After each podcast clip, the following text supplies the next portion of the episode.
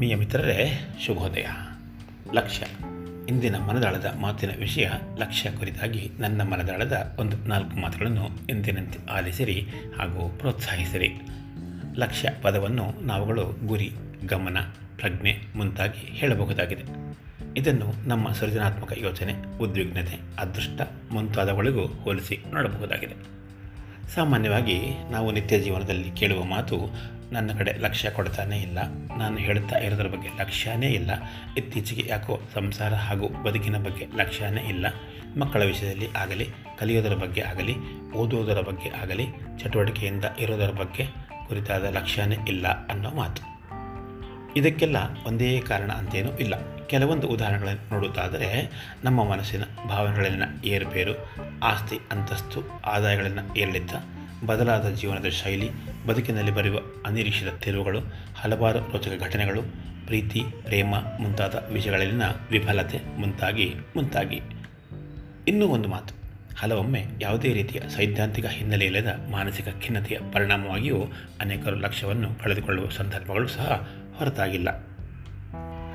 ಏನೇ ಇರಲಿ ಸ್ನೇಹಿತರೆ, ಧನಾತ್ಮಕವಾಗಿ ನೋಡುವುದಾದರೆ ಲಕ್ಷ್ಯ ಎನ್ನುವುದು ನಮ್ಮ ಬದುಕಿಗೊಂದು ನೂತನ ತಿರುವನ್ನು ನೀಡುವುದು ಶತಸಿದ್ಧ.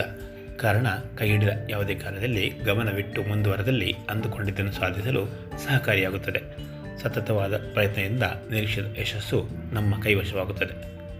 ಉಲ್ಲೇಖಿಸಬಹುದಾದ ಉದಾಹರಣೆಗಳೆಂದರೆ, ಬದುಕಿನ ನಿತ್ಯ ಅವಸರಗಳ ಹೊರತಾಗಿ ಆಸಕ್ತಿದಾಯಕ ವಿಷಯಗಳಲ್ಲಿ ನಾವು ವಹಿಸುವ ಲಕ್ಷ್ಯ ನಮ್ಮ ವೃತ್ತಿ ಮತ್ತು ಪ್ರವೃತ್ತಿಯನ್ನು ಉತ್ತುಂಗಕ್ಕೆ ಏರಿಸುವಲ್ಲಿಯೂ ಕೀಲಕ ಪಾತ್ರವನ್ನು ವಹಿಸುತ್ತದೆ.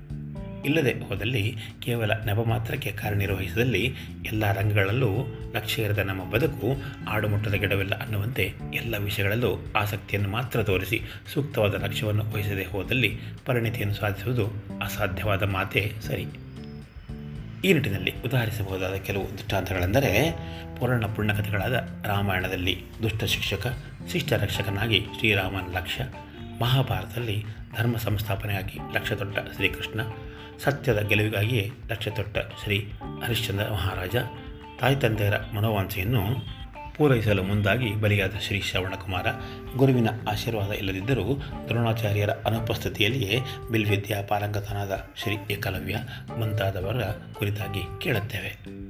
ಅದೇ ತೆರನಾಗಿ ಭಾರತದ ಸ್ವಾತಂತ್ರ್ಯಕ್ಕಾಗಿ ಹೋರಾಟದ ಮುಂಚೂಣಿಯಲ್ಲಿ ನಿಂತು ಅಹಿಂಸಾವಾದದಿಂದ ಗೆದ್ದ ಶ್ರೀ ಮಹಾತ್ಮ ಗಾಂಧೀಜಿ ಸರ್ವರ ಸಮಾನತೆಗಾಗಿ ಭಾರತಕ್ಕೆ ಸಂವಿಧಾನವನ್ನು ರಚಿಸಿಕೊಟ್ಟ ಶ್ರೀ ಬಿ ಆರ್ ಅಂಬೇಡ್ಕರ್, ಜಾತಿರಹಿತ ಸಮಾಜವನ್ನು ಕಟ್ಟಲು ಶ್ರಮಿಸಿದ ಶ್ರೀ ಜಗಜ್ಯೋತಿ ಬಸವೇಶ್ವರರು, ಶ್ರೀಮತಿ ಅಕ್ಕ ಮಹಾದೇವಿ, ಶ್ರೀ ಅಲಮ ಪ್ರಭುಗಳು, ಶ್ರೀ ಅರವಿಂದೋ, ಶ್ರೀ ಮದನ ಮೋಹನ ಮಾಳವೀಯ, ಶ್ರೀ ಲಾಲಾ ಲಜಪತ್ ರಾಯ್, ಮಹಿಳೆಯರ ಶಿಕ್ಷಣದ ಪ್ರಗತಿಗಾಗಿ ಲಕ್ಷ್ಯವನ್ನು ಹೊಂದಿ ಶ್ರಮಿಸಿದ ಶ್ರೀಮತಿ ಸಾವಿತ್ರಿಬಾಯಿ ಫುಲೆ ಧಾರ್ಮಿಕ ನೆಲೆಗಟ್ಟಿನ ಲಕ್ಷ್ಯವನ್ನು ಹೊಂದಿ ದಾಸ ಶರಣ ಸಾಹಿತ್ಯಕ್ಕೆ ಅಪಾರವಾದ ಕೊಡುಗೆ ನೀಡಿದ ದಾಸವರಣ್ಯರು, ಶರಣರು, ಸೂಫಿ ಸಂತರು ಮುಂತಾದ ಅನೇಕ ಗಣ್ಯರು ಇಂದಿಗೂ ಮುಂದೆಂದಿಗೂ ಹಲವಾರು ವಿಚಾರಧಾರೆಗಳಿಂದಾಗಿ ಸ್ತುತ್ಯಾರ್ಹರು.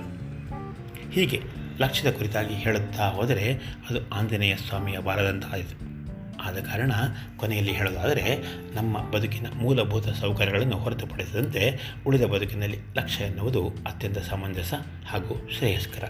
ಏನಂತೀರ? ಮುಂದಿನ ಭಾನುವಾರ ಮತ್ತೊಂದು ಆಸಕ್ತಿದಾಯಕ ವಿಷಯದೊಂದಿಗೆ ಮಾತಿಗೆ ಸಿಗ್ತೀನಿ. ಅಲ್ಲಿವರೆಗೂ ನಮಸ್ಕಾರ. ಇಂತಿ ನಿಮ್ಮೆಲ್ಲರ ಆತ್ಮೀಯ ಗಳಿಯ ವಿ ಆರ್ ಮುರಳೀಧರ್.